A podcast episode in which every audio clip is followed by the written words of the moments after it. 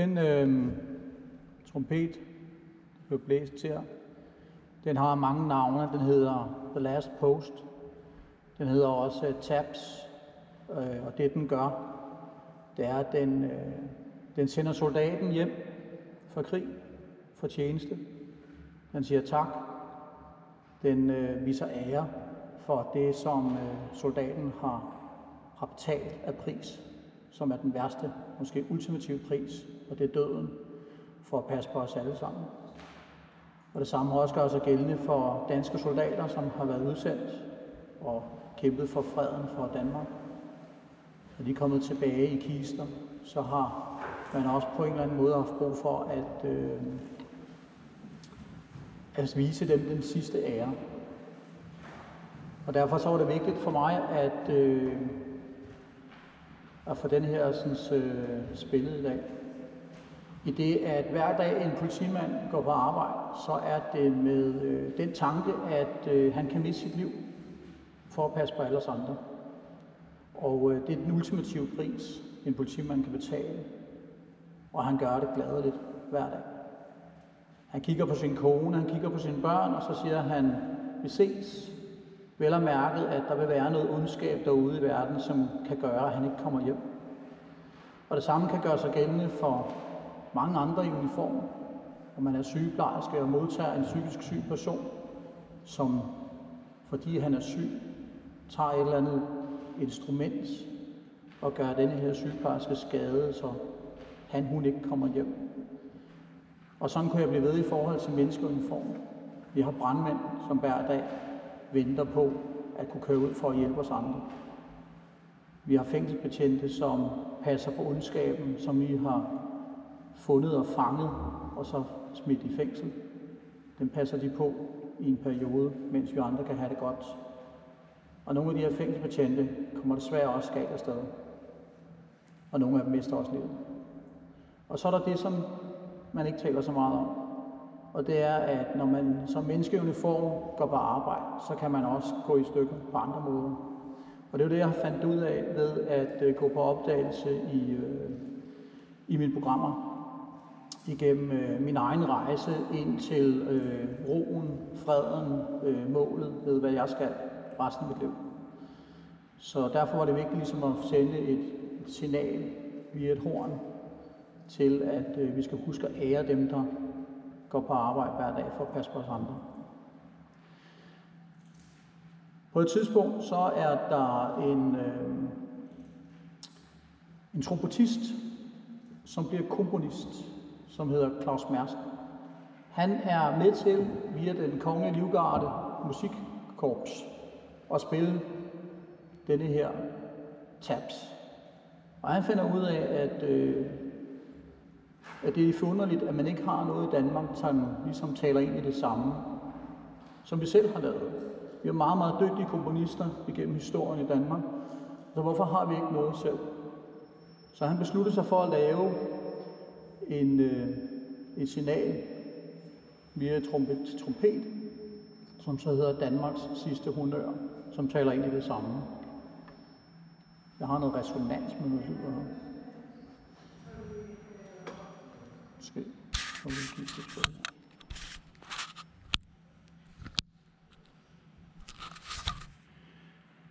Forsvarschefen han gik ind og godkendte i 2010, at denne her Danmarks sidste honør nu kan spilles, når vi mister soldater.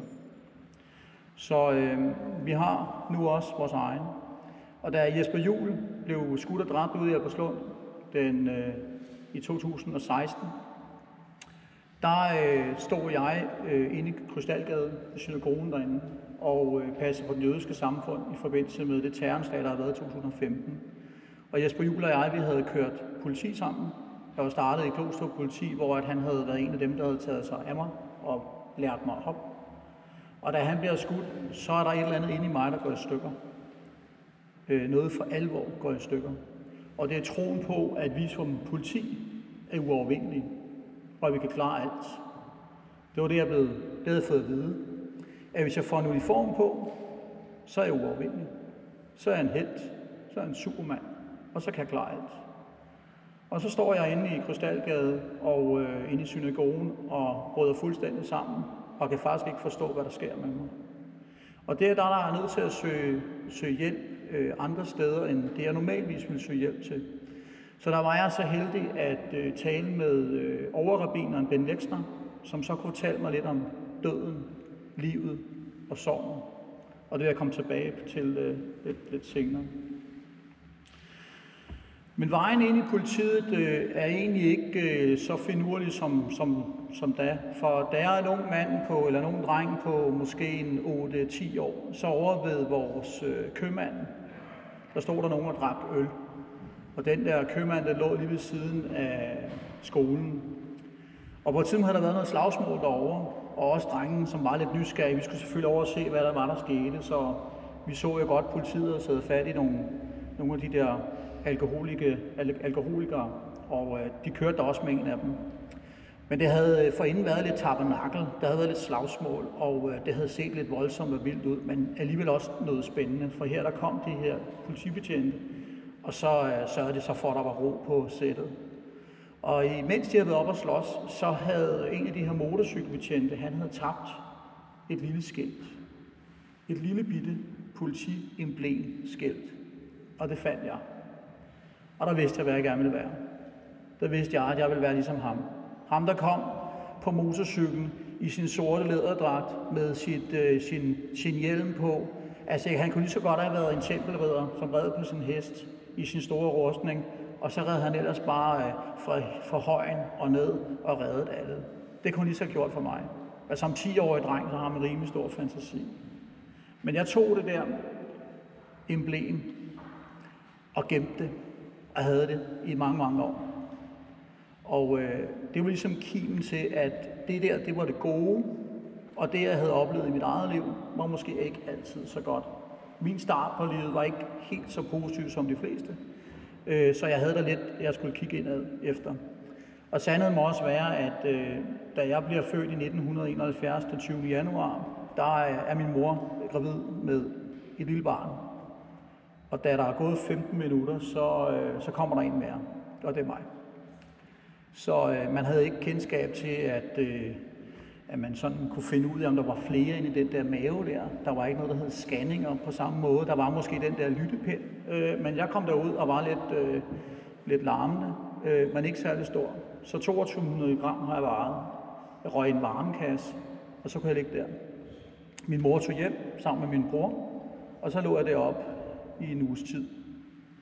Så uden selv at vide, hvad det er, det egentlig handler om det her inde i mit, inde i mit indre, så har jeg i hvert fald gennem rigtig, rigtig mange år fundet ud af, at jeg skal støje eller larme rigtig masse, for at der er nogen, der ser mig, og der er måske også nogen, der elsker mig. Nogen, der har brug for mig. Og det tror jeg alle sammen kender til. At hver dag vi står op, så har vi, så har vi brug for at føle, at vi hører til nogen. At der er nogen, der har brug for os. Er der nogen, der elsker os. Og nogen, som øh, vil savne os, hvis ikke vi er der. Men nu tilbage til den der politibetjent. Så jeg ser ham der køre væk med de der løgner. Den ene drejer anholdt. Og så tænker jeg, hvis nu ikke kan blive politimand, så er der brug for mig. Så har jeg en plads i denne her verden. Så søgen efter at komme over uniformen, den kom bare tidligt der. Øh, da jeg så bliver en 18 år, så var det også meget naturligt at øh, søge ind og blive soldat. Fordi det kunne jo så være det næste, jeg man sige, det første step på en erkendelse af, at er man i den uniform, så er man god nok. Så hører man til et sted. Og så kan andre fortælle, hvordan man skal være, hvad man ikke skal være, hvad man skal gøre. Der er nogle regler, og hvis man føler de her regler, så er man tryg, så er man sikker. Så jeg søger ind som soldat. Øhm, og det jeg kan huske er, at øh, der gik særlig lang tid, faktisk ikke mere end en time, så havde jeg øh, hoppet ind i den rolle som soldat. Og jeg havde set nogle film, så jeg vidste jo godt, hvad det her drejede sig om. Og jeg havde ret min seng, og øh, jeg havde gjort den så fint og stram, det her lagen her, så man kunne smide en femmer ned på den, og så ville den ryge op igen. Alt spillede.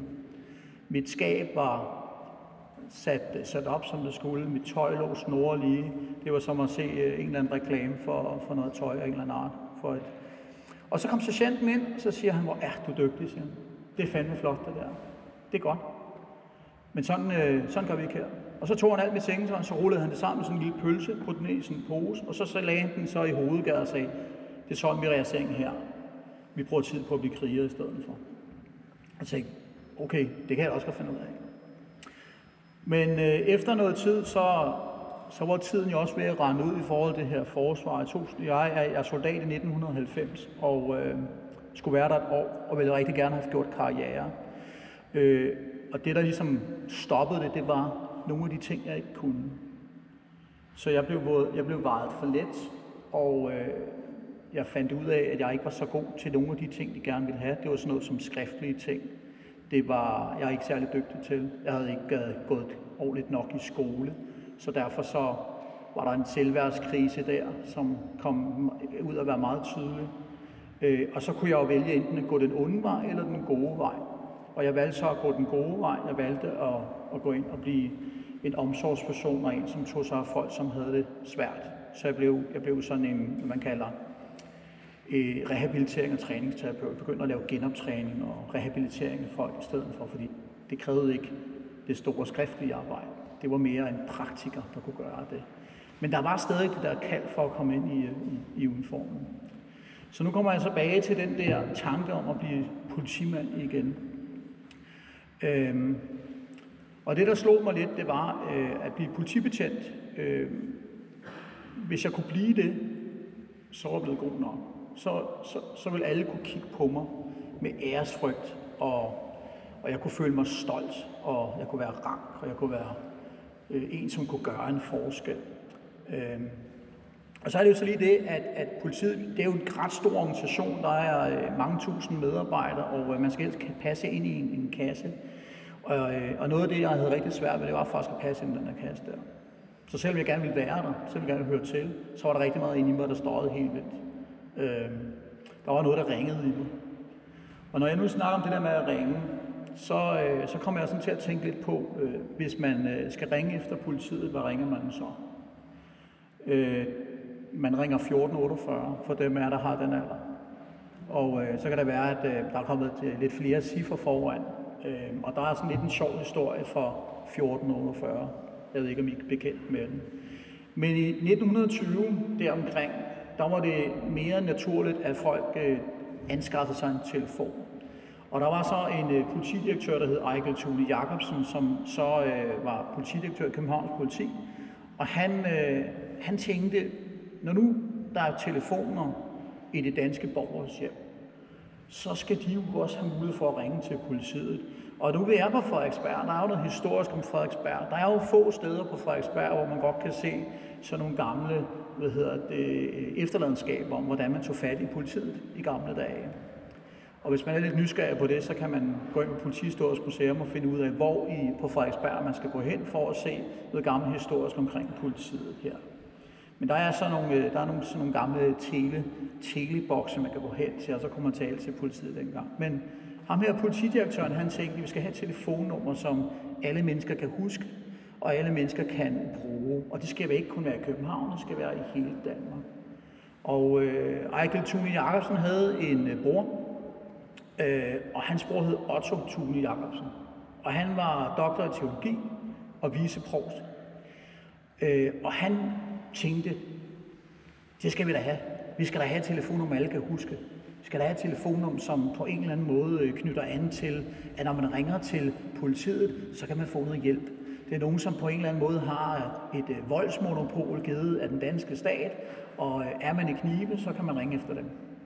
Så han tænkte så, at det, det skulle jo være 1448. Og 1448, det kommer så for Bibelen, kommer fra Markus, kapitel 14, vers 48. Og uden at det skal være sådan en meget, meget lang prædiken om den slags, så øh, kunne jeg da godt lige knytte an til, hvad der er, der egentlig siges der i vers 48. Og der står, og Jesus svarede og sagde til dem, I er gående ud som imod en røver med smær og knibler for at fange mig. Og øh, for dem er altså ikke bekendt med kapitel 14, vers 48, og hvad der ellers hører til der, det var jeg ikke, så var jeg nødt til at læse lidt op på det. Og jeg knytter lidt an til, at det, det, er, det er det sted, hvor at Judas han, øh, han laver en aftale med, øh, med roberne, som jo så øh, på, på baggrund af ypperspræsterne at skal have fat i øh, Jesus. Og han laver en aftale om at øh, få en, en, en håndfuld penge, nogle Judas-penge, og så øh, siger han så, at jeg vil gå ind i det her rum, hvor Jesus er sammen med hans, øh, hans disciple, og så vil jeg kysse ham, og så kan I gå og tage ham. Og det gør han så, og det forklarer hele det her kapitel så om, øh, med, med meget andet, at øh, han siger rabbi, rabbi, og så går han hen og kysser Jesus, og så ved de, hvem de skal have fat i. Og så siger Jesus så, det er retur. At så kommer I her med svær knible. Og jeg tænker, at øh, analogien lidt for mig i det her er, at det er jo ikke altid, at jeg synes, at det, som jeg som politimand skal gøre, af det, som jeg personligt selv vil have lyst til at gøre. Nogle gange skal politiet være en eller anden form for instrument af at sørge for ro og orden. Nogle gange skal vi ud og påtale og skrive, nogle gange skal vi også skrive ind med magt. Og selvom man personligt godt kunne have sådan en idé om, at det ikke er nødvendigt, så er man stadigvæk en, som er sendt i byen for andre. Og, og derfor så vil der være nogle ordre, man skal følge. Et eksempel kunne være, at jeg som person synes, at det er fjollet at bruge rigtig, rigtig mange ressourcer ude på Christiania og bekæmpe has, som alligevel er noget, folk de ryger hver eneste dag. Jeg kunne synes, det er fjollet, at man ikke øh, frigiver hassen. Øh, undskyld, at, man, at jeg synes, at man skal frigive hassen, og så skal man tage alle de penge, der kommer ind i statskassen, og så bruge dem til velgørenhed og til oplysning og til behandling osv., fordi der alligevel er mennesker i Danmark, der rører has. Når det så er parkeret lidt, og kan jeg hoppe over i min uniform, så kan jeg gå øh, ud og fange narkohandlere, der sælger has, og smide med fængsel. Så jeg kan have noget inde i mig, der siger, ah, det står jeg ikke helt selv for. Og så træder jeg i uniform, og så agerer jeg selvfølgelig efter det påbud, der er kommet op fra justitsministeren. Så, så tilbage til de øh, stakkels soldater, som har skulle fange og, og smide Jesus på korset. Der kan godt have været nogen iblandt der, som tænkte, det, det er ikke helt det, som jeg tænkte, jeg signede op for. Jeg havde fået at vide, at jeg skulle tage ned til det varme land og være soldat, få noget sol i panden, få lidt god mad og så videre. Og nej, nu skal jeg så stå og stikke op i Jesus med det her spyd og, og tørre hans mund med noget, noget, der er rigtig surt. Og så kan vi gå tilbage til i dag, 2020. Der vil være politibetjente, hvor at der er noget inde i dem, som ikke taler ind i det, som de skal agere i. Og det kan være forskelligt. Så nogle gange har jeg også måttet slå med min stav, med min knippel, og hvor jeg har tænkt, jeg er lidt fjollet det her, men jeg har fået en ordre, og den følger jeg jo selvfølgelig. Så for at komme lidt tilbage til det med at, øh, at finde ud af, hvad det er, det her handler om for, for mig, og jeg tænker også for alle jer, så øh, kunne jeg godt tænke mig at tale lidt om den blå koloni.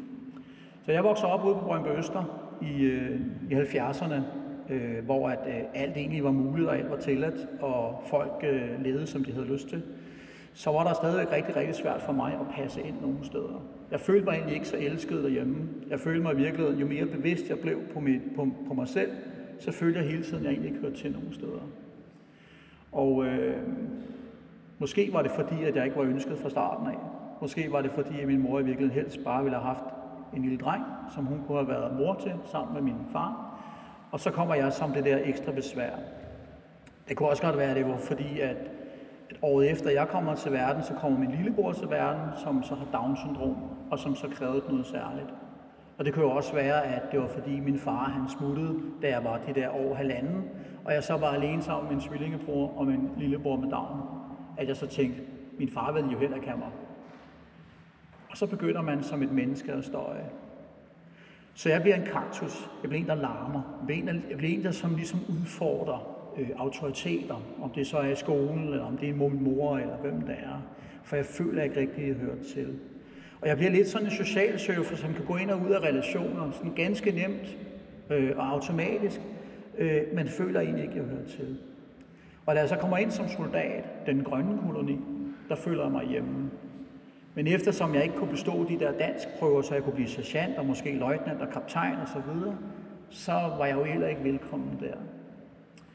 Så da jeg så endelig kan øh, indse, at jeg har brug for hjælp, og jeg kan gøre noget ved selv at komme derhen, hvor jeg har lyst til, og jeg ved, hvad jeg skal gøre for at gøre det, så kunne jeg komme til at komme til den blå koloni. Så det jeg gør, det er, at jeg søger, jeg søger en dansklærer. Jeg får en dansklærer som 30-årig, og som fortæller mig, Michael, du er ikke ordblind, du har bare aldrig lært at stave. Du skulle have hørt noget mere efter i skolen, men du har faktisk bare aldrig lært at stave. Så det kan vi gøre noget ved. Så det satte jeg mig for at lære at stave og skrive, så jeg går op til politiets øh, optagelsesprøve på den, og alt er jo gået godt lige siden da. Så da jeg så endelig kommer ud ind i denne her familie, der hedder politi, så kommer jeg ind i en blå familie. Og jeg er rigtig glad, og jeg er rigtig stolt, og øh, jeg synes, det er meget spændende. Jeg synes, jeg laver noget, der er meningsfuldt, noget, der giver, giver rigtig god mening for mig. Men undervejs, så kan jeg jo også godt se, at denne her familiepoliti, den er sgu også dysfunktionel. Den er også fyldt med alle mulige øh, sådan små mennesker med, øh, med behov for at øh, være øh, statsforvalter på deres små kontorer. Folk, som, øh, som bruger management bare fire, intimidering og nedvurdering og isolering og øh, uretfærdighed. Det findes også i vores system, fordi det er mennesker. Og som jeg har snakket med, med dig om øh, derinde, det var jo, at, at der er kærlighed i livet. Der er også ondskab. Og jeg siger jo ikke, at ledelse i Københavns politi eller andet er, er fyldt med ondskab, men folk har egne dagsordner. Folk har ambitioner, og folk vil rigtig gerne på en eller anden måde øh, holde på det, de har. Så undervejs i min politikkarriere har jeg opdaget både at have medvind, men bestemt også at have modvind i denne her blå koloni. Og nogle gange så har jeg også øh, været i situationer, hvor jeg har skulle træffe nogle meget vigtige og hårde beslutninger om, hvorvidt jeg skulle blive ved med at være den her organisation politi, fordi jeg var faktisk ved at gå i stykker. Og jeg har været udsat for mobning, og jeg har været udsat for stigmatisering, og jeg har været udsat for hets i politiet. Og så har jeg været udskammet på fjernsyn, fordi jeg har passet mit arbejde ude på Christiania, hvor at, øh, at jeg virkelig ikke tænkte, at det gav nogen mening. Hvor lang tid har Christiania eksisteret? Lige så lang tid, som jeg har levet. Hvor mange ressourcer har man brugt derude? Rigtig mange. Og mange mennesker er kommet til skade derude? Også rigtig mange. Og selv de stadig kaster ud i dag? Ja, det gør de. Men der er en strategi, og den er lagt i justitsministeren. Den er selvfølgelig lige formelt ned til politidirektør, som rører ned til en politikommissær, som er en eller anden delingsfører, som siger, Michael, der og din gruppe skal tage ud på Christiania og fange nogle narkohandlere. Og der går man i stykker. Og når man så føler, at man gør det, at man så bliver svigtet bagefter af det system, man selv er en del af, altså den blå koloni, så sker der et eller andet ind i en, og det sker også for mig. Og øh, i 2006 tror det er 7. februar, der kan man se mit kønne ansigt på fjernsynet. Man kan se det i station 2. Man kan se, at jeg er i knibe på et øh, café derude, der hedder Månefiskeren, og man kan se, at jeg er helt alene. Så kan man se på videoen, at jeg er omringet af 10 personer, som er rigtig ivrige efter at få fat i mig. Jeg er efterladt derinde af min far, min delingsfører, og jeg er også alene. Og de, de to brødre i blå, som skulle have haft min ryg, har også forladt stedet. Så jeg er helt alene derinde. Alene i en blå koloni, men med mig selv. Og der, øh, der kommer så en klagesag over den politimæssige adfærd, som jeg udviser på stedet, og den løber så den her klagesag i 3,5 år. Så i 3,5 år, der er statsadvokaten i gang med at kigge på, hvorvidt jeg skal være købt eller solgt, om jeg skal ind eller ud, eller om jeg skal være en konsekvens eller ej. Og så kommer der så øh, endelig en afgørelse om, at man skønner, at det var jo egentlig okay, det arbejde, jeg havde lavet på Christiania. Alt så jo egentlig fint ud. Så jeg blev lige inviteret op til to ledere og sagde, ja, vi kan da godt se, at, øh, at det har taget lang tid, den her sagsbehandling, og vi kan da også godt forstå, at du har været isoleret lidt alene. Vi kan da også godt forstå, at øh, tillidsmanden måske ikke altid har haft din ryg og givet dig den opbakning, du har brug for. Men det er jo også en del af gamet, Michael. Altså, det hører sig med. Og det står altså ikke i brosyren. At når du gør det, du skal, altså at jeg gør det, jeg skal, med alt det, jeg vil, og alt det, jeg kan, så kan jeg godt stå i den blå koloni, og så alligevel føle mig alene. Og når jeg så taler om, at øh, vi skal være bedre til at fortælle, hvordan vi har det, hvad vi oplevede, så vi kan dele øh, alle de ting, der skal deles, inden vi går rigtig meget i stykker, så får jeg også at vide, at øh, hov, hov, nu skal du også passe på ikke at være en martyr og lyde som sådan lidt offer. Ikke? Vi har alle sammen været igennem det, Michael. Det er en del af spillet. Ikke? Det er det, du har signet op for, men det stod ikke på syren. Så undervejs i min politikkarriere, som løber lidt mere end 18 år i dag, så har jeg erfaret, at, at i det gode er der også det dårlige, og i det dårlige, vi er alene. Det er, det er det dårlige, vi går i stykker, og det er det dårlige, vi får ved ikke må sige noget. Og det synes jeg ikke er okay. Og derfor så det det for meget, meget på senden, at, at vi skal have åbnet op. Vi skal dele at de ting, der gør os glade. Vi skal også dele de ting, der gør os kede af det. Og øh, der er nogen, der ligesom er nødt til at gå foran. Og det valgte jeg så. Så måske har det i virkeligheden været det, der har været min mission fra da jeg blev født, og egentlig ikke var så ønsket, og har kæmpet gennem hele mit liv for egentlig at høre til, og være en eller anden beskytter af nogle mennesker, til måske i virkeligheden mere at være en omsorgsperson, så jeg kan give masser af kærlighed til mennesker, sådan så jeg faktisk kan fortælle dem, at de har også brug for sig selv. Og på den måde så bliver det hele menneske, som jeg synes, jeg virkelig er i, i dag. Så, så den blå koloni er, er en ret stor del af det. En anden ting, jeg er jo meget, meget optaget af, det er jo det symbolik og, og den slags. Og hvis man kigger lidt på vores våben, vores samfund, i heraldikken, øh, så har vi tre løver. Og øh, vi har også i vores politiskæld, der har vi en hånd, og inde i hånden, der har vi et øje. Og øjet, det er jo det altseende. Og så lærte jeg jo af min gamle skolemester øh, på politiskolen, at nogle gange kunne også lukke hånden. Man kunne ikke se det hele, man kunne ikke agere på det hele. Så man havde også mulighed for selv ligesom at vælge, om man ville gå med det ene, eller man ville gå med det andet. Trods det, jeg lige har fortalt tidligere om, at ude på Christiania, der kunne jeg ikke vælge at lukke hånden. Jo, så var det for at slå. Og så var det måske for at slå med staven, som det voldsmonopol, vi, vi er. Men de tre løver, øh, hvis nu man tager øh, det første løve i vores våbenskjold, og så tæller ind, at det er det, der beskytter os. Øh, og den anden løve, der er i vores våbenskjold, det er så det, der beskytter mennesket i uniform. Og det tredje løve, det er det, der beskytter menneskeheden. Så har vi en repræsentant til, til, til det hele. Og øh, det er også sådan, vores psyke fungerer. Og derfor så kommer jeg til at tale lidt mere ind over vores emotionelle våbenskjold. Et våbenskjold, som vi alle sammen har. Og øh, det er det, vi, det er det, vi sætter op, når det er, at vi bliver fornærmet, eller bliver udsat for kritik, eller vi bliver uretfærdigt behandlet, eller vi bliver forbigået. Så tager vi et eller andet emotionelt skjold op for at værne om os selv. Og det er også det, jeg fandt ud af. Jo dygtigere jeg var til at sætte det her emotionelle skjold op, jo, jo mere kunne jeg også modstå. Og udfordringen var så bare, at jeg tog ikke det her skjold ned igen, og gav mig lov til faktisk også at være sårbar. Jeg lod det blive på.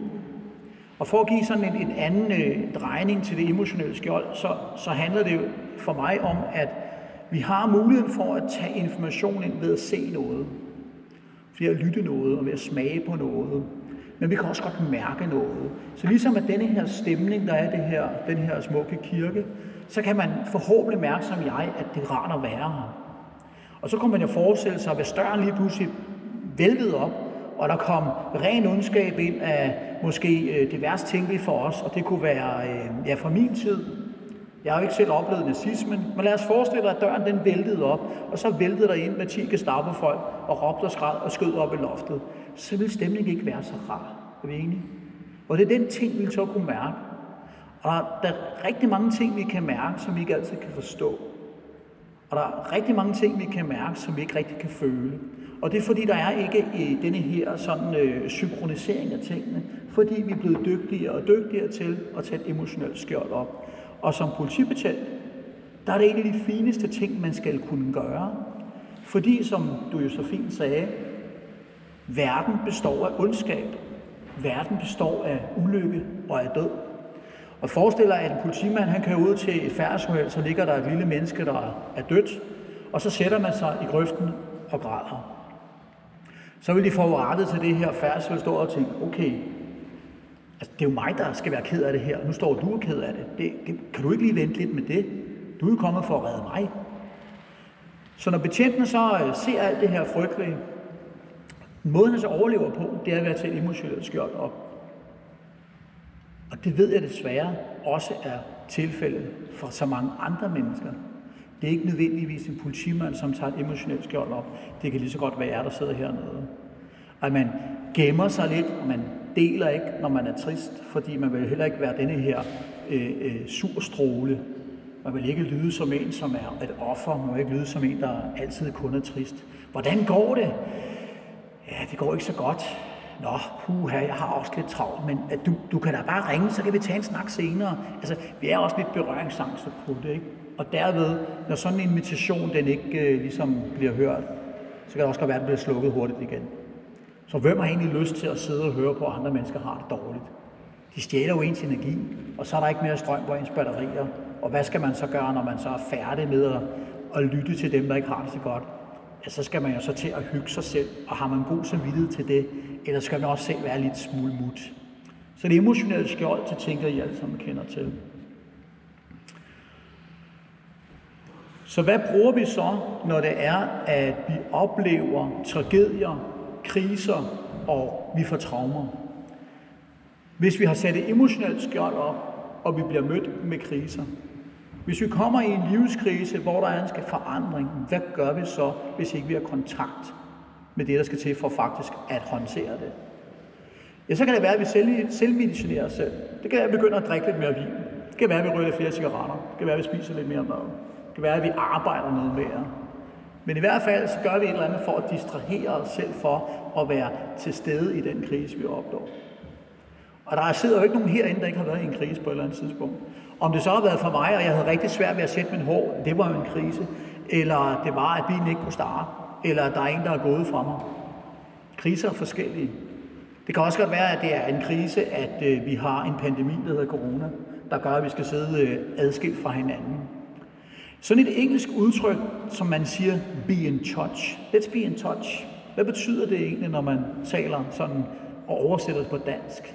Vi ringes ved, vi høres ved, men på engelsk selv, let's be in touch. Og i virkeligheden så handler det om berøring. Og hvad kan vi gøre nu? Nu kan vi ikke røre hinanden. Og øh, hvis ikke vi kan røre hinanden, hvordan, hvordan kan vi så blive fyldt op af, af, af denne her stimuli, der frigiver endorfiner og andre ting, gode øh, hormoner, vi skal bruge for at, at få det godt? Så skal vi have ind på andre måder. Og hvis vi så har sat det her emotionelle skjold op, der så gør, at vi ikke kan være nærværende til stede i de her kriser, der kommer, så på et eller andet tidspunkt så bliver vi rigtig, rigtig syge. Men I skal bare huske, at det emotionelle skjold kan jo med bevidsthed lægges ned. Og så kan I jo kigge på, hvor I er i jeres liv, og så se, er I glade her? Er I glade lige nu for det liv, I har? Eller er der faktisk noget, der kan gøres, for at I kan få det bedre? Så I kan få et andet og bedre liv. Så det er en ting med, med kriser. Men så er der det med traumerne. Fordi der er nok heller ikke nogen herinde, som ikke på et eller andet tidspunkt har fået sådan en traumatisk oplevelse og hvor at, øh, der er kommet nogle riser i lakken. Og øh, de traumer, som vi bærer rundt på, hvis ikke de bliver håndteret på en eller anden positiv måde, så kommer det til at være som en meget, meget tung øh, klods omkring ens ben. Men tør man gå ind i traumerne, så kan man se, at der kommer erfaringer derfra. Men det kræver selvfølgelig noget mod. Det kræver noget mod i at gå ind og mærke efter, hvad det gør ved en, at man er i krise, og at, krav, at man derved måske også har fået traume.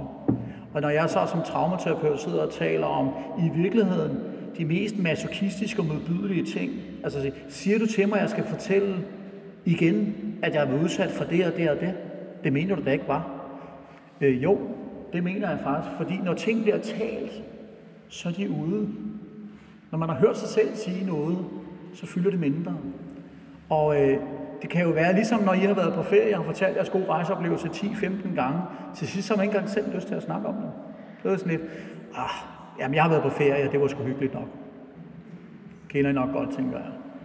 Går man så over på de her traumer, så kan man ikke få et traume, hvis ikke man har været udsat for en eller anden form for trussel.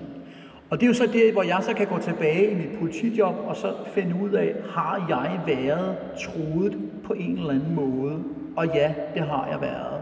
Jeg har været truet på min integritet, min troværdighed, jeg har været truet på mit liv, jeg har været truet på min eksistens, i mit job.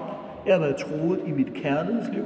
Jeg har været troet i, øh, i troen på, at jeg var god nok som far og som mand. Det har jeg været troet på. Noget af det har givet mig traumer, noget af det har ikke givet mig traumer. Og det er ikke til at sige, hvad det er, der gør det. Det kan være, at noget med, i, hvor vi har med i vores bagage, der giver os modstandskraft. Men det kan også være noget i vores bagage, der gør, at vi er særligt sårbare over for særlige påvirkninger i vores liv. Men ved at tale om det, og ved at gå ind i det, så fylder det mindre, og så kan der komme nogle erfaringer derfra. Og det, der interessante, det er lidt den, at, at de mennesker, som har fået en diagnose af en eller anden art, om det så er PTSD, eller om det er borderline, eller om det er bipolar, eller andre ting, rigtig mange af de mennesker, der kommer den der diagnose til at fylde for meget i deres liv. Og det, der fylder mindre, det er faktisk, hvad de ellers kan, hvad de ellers har med sig. Og det kan jo være, at de faktisk er rigtig gode til at spille musik. Øh, det kan være, at de er rigtig gode til at lave mad, eller, eller andre ting. Men det kommer til at fylde mindre. Og det, der fylder mest, det er virkelig det, som er, er det, der hæver dem. Så hvis vi kan dyrke nogle af de gode ting i, i det, som også hører sig med i, i det at være et menneske, så kan det være, at der kommer nogle små lyspunkter derude. Og det har jeg så fundet ud af. At nogle af de traumer, jeg har i mit liv, har så også medført, at jeg har skulle lære at takle min adfærd på en anden måde. Jeg har måttet blive nysgerrig på, hvad det er, der gør, at jeg påvirker mine børn negativt. Så hvis de for eksempel bliver bange for mig, at jeg så kan gå tilbage og så se, hov, hvad var der lige, der skete der? Hvad var det, jeg var fyldt af? Hvor er det, det gjorde? Hvordan kan det være, at jeg reagerede, som jeg gjorde der? Og så kan jeg jo kigge på mine børn og se, hvordan de så reagerer på det. Og så kan jeg jo starte med at sige undskyld. Og så kan jeg starte med at tage ansvar for min adfærd, den har været negativ. Og når jeg så har taget ansvar for min adfærd, som var negativ, så kan det være, at vi alle går ud med en positiv oplevelse, fordi jeg har taget ansvar for min negative adfærd. Så jeg har måttet sige undskyld i rigtig, rigtig mange tilfælde, fordi min adfærd den har været negativ, grundet traumer, jeg har haft fra mit arbejde. Så når jeg for eksempel taler om PTSD i andre sammenhæng, så, så skylder jeg selvfølgelig også at fortælle, at der er sådan tre elementer i PTSD. Den ene, det er overreaktion. Den anden, det er en high arousal. Og den tredje, det er undgåelsesadfærd. Det vil sige, at hvis der er nogen, der kører ind i min bil, og den går i stykker, og jeg ikke har nogen traumer med mig som PTSD, så vil jeg sige, ej, hvor er det irriterende. Så skal den på værkstedet, og nu skal jeg tage bussen på arbejde. Men hvis jeg har PTSD, så kan det være, at jeg får en nedsmeltning, og så råber og skriger de mennesker, der går forbi mig som jo normalvis vil se som en overreaktion. Så min adfærd, fordi jeg har været belastet rigtig meget med mit arbejdsliv, har været negativ for min pårørende. Og det har jeg taget ansvar for. Og jeg har gjort det ved at sige undskyld. Og jeg har gjort det ved at ture gå ind og tage læring hele tiden. Så hvad betyder så undskyld, når vi så alligevel er der? Jo, det betyder, at hvis jeg siger undskyld, og jeg oprigtigt mener det, så ligger jeg ikke under for noget. Så er jeg i virkeligheden sat mig selv fri. Så jo mere i mine traumer og i min adfærd, jeg kan tage ansvar for, jo mere vil jeg også være fri af den tyngde byrde, der kan ligge i mig. Og så skal jeg tilgive. Og tilgive for mig er jo virkelig noget, der er så fint, fordi tilgivelse, hvad betyder det for mig? Jamen det betyder, at hvis jeg giver til nogen noget, så har jeg det ikke selv længere. Så hvis jeg for eksempel er trist og ked af, at jeg er blevet svigtet af noget ledelse, hvis jeg så tilgiver dem for det svigt, de har udsat over for mig, så fylder det ikke mere. Eller hvis der er nogen, der har bedraget mig, eller på en eller anden måde har forrådt mig, hvis jeg tilgiver dem, så er jeg ikke styret så længe af den modstand imod det, de har gjort mod mig, fordi jeg har tilgivet dem. Jeg har givet dem det til dem. Jeg har det ikke længere. Så det har jeg måttet arbejde rigtig meget med, det her med både at sige undskyld, men også at tilgive. Og nu kommer lige den her sløjfe, jeg godt kunne tænke mig omkring det her traumer der. Mange af de traumer, som vi med alle sammen mennesker bærer rundt med, dem er vi oftest også meget skamfulde over. Det vil sige, at vi kan have været udsat for svigt og nedvurdering og alt andet trist, men vi har ikke lyst til at tale om det, fordi så kan det jo være, at vi føler, at vi forråder dem, der har svigtet os, dem, der har forgjort sig imod os. Så det vil vi jo helst heller ikke. Så hvis nu man skal bære på, at ens mor har slået en, da vi var små, jeg har været udsat for vold, da jeg var lille. Jeg har været udsat for psykisk terror, da jeg var lille. Og jeg har været tynget rigtig, rigtig mange år med at have været udsat for det. Og jeg bare på det som en meget, meget stor, tung klods. Men da jeg kom hen til den erkendelse, at hvis jeg kunne tilgive hende for de manglende ressourcer, evner og egenskaber, hun havde som mor, jo mere fri kunne jeg være af det. Så jeg har tilgivet min mor. For hendes skyld? Nej. For min egen skyld. så jeg kan få erfaring fra traumer, og jeg kan også lære at komme videre med det fra traumer. Men det kommer igennem at tale, sige undskyld, og så tilgive.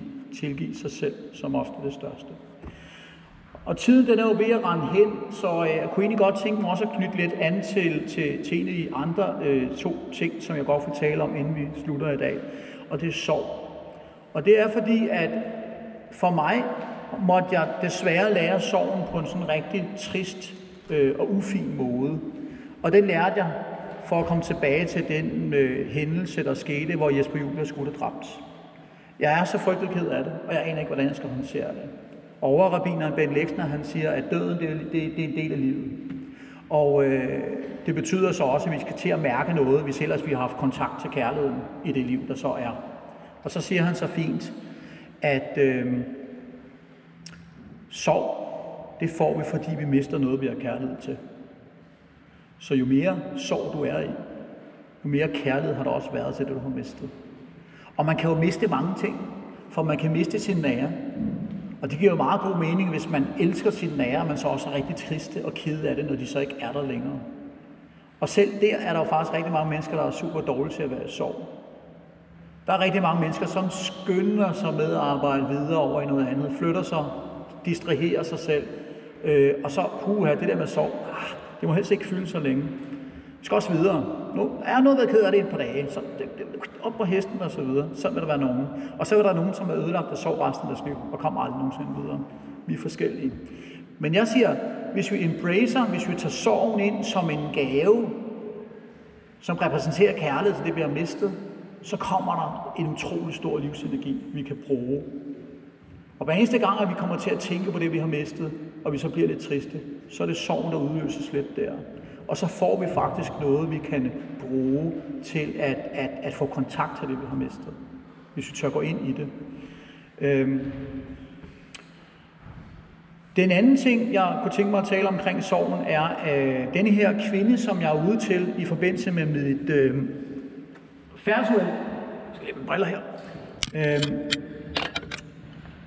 for dem af der har set dokumentaren, der møder jeg kvinden, som mister sin lille datter på halvandet år. Det her lille datter øh, blev taget ud af hendes hænder en øh, 25. December. Der er glat, og øh, der er mørkt, og hun har ikke øh, mulighed for at undgå at påkøre et andet køretøj. Og så dør hendes datter.